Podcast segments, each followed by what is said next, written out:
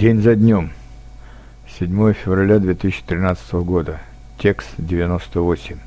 Музей Достоевского.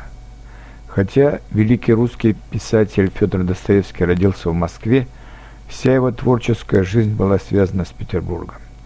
Поэтому понятно, что музей, посвященный ему, находится в Санкт-Петербурге.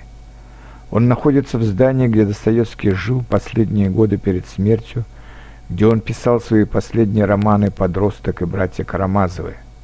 Достоевский всегда выбирал квартиры в угловых домах, чтобы из квартир был выход на две разных улицы. Федор Достоевский был очень религиозным человеком, и поэтому он также предпочитал снимать квартиру недалеко от церкви.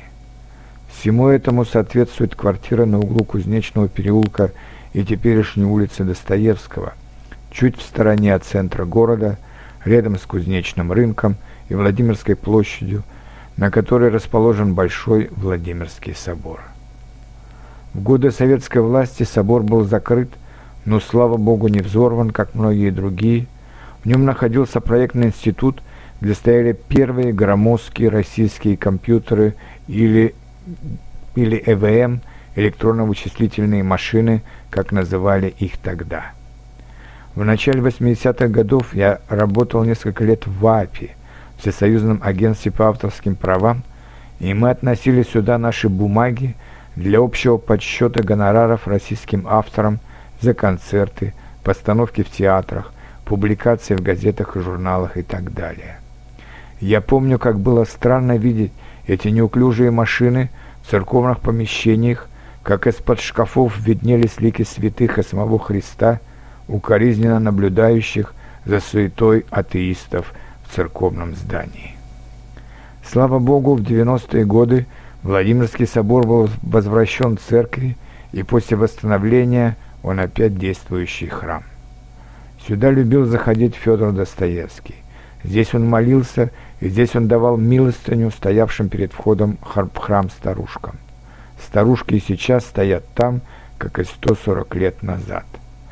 Я часто вожу в этот музей своих студентов-иностранцев.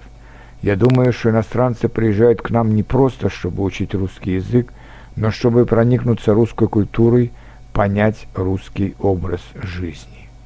Иногда после музея мы заходим и в собор, если у моих студентов есть такое желание.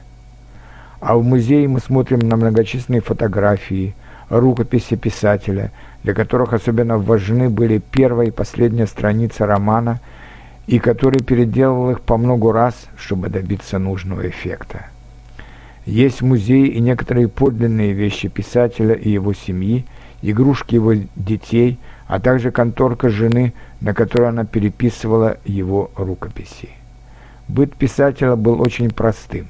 Он много курил, много пил очень крепкого чая, носил самую обычную одежду. Достоевский страшно не любил, когда его прерывали во время его работы, но охотно проводил время с семьей вечерами, когда уже не мог больше писать. Он никогда не сравнивал себя с другими писателями, как это любили делать Иван Тургенев и даже иногда Лев Толстой. Он просто писал, потому что писание было формой его существования. И в «Преступлении и наказании», и особенно в его романе «Бесы», Достоевский предупреждал об опасности любых революций, особенно в такой стране, как Россия, где люди никогда не могут остановиться и доходят до края, до предела. Но, к сожалению, никто не внял его предупреждением, и двадцатый век стал очень неудачным для России. Время идет, много меняется, но в мире по-прежнему читают произведения Федора Достоевского, в которых столько боли и столько любви к человеку.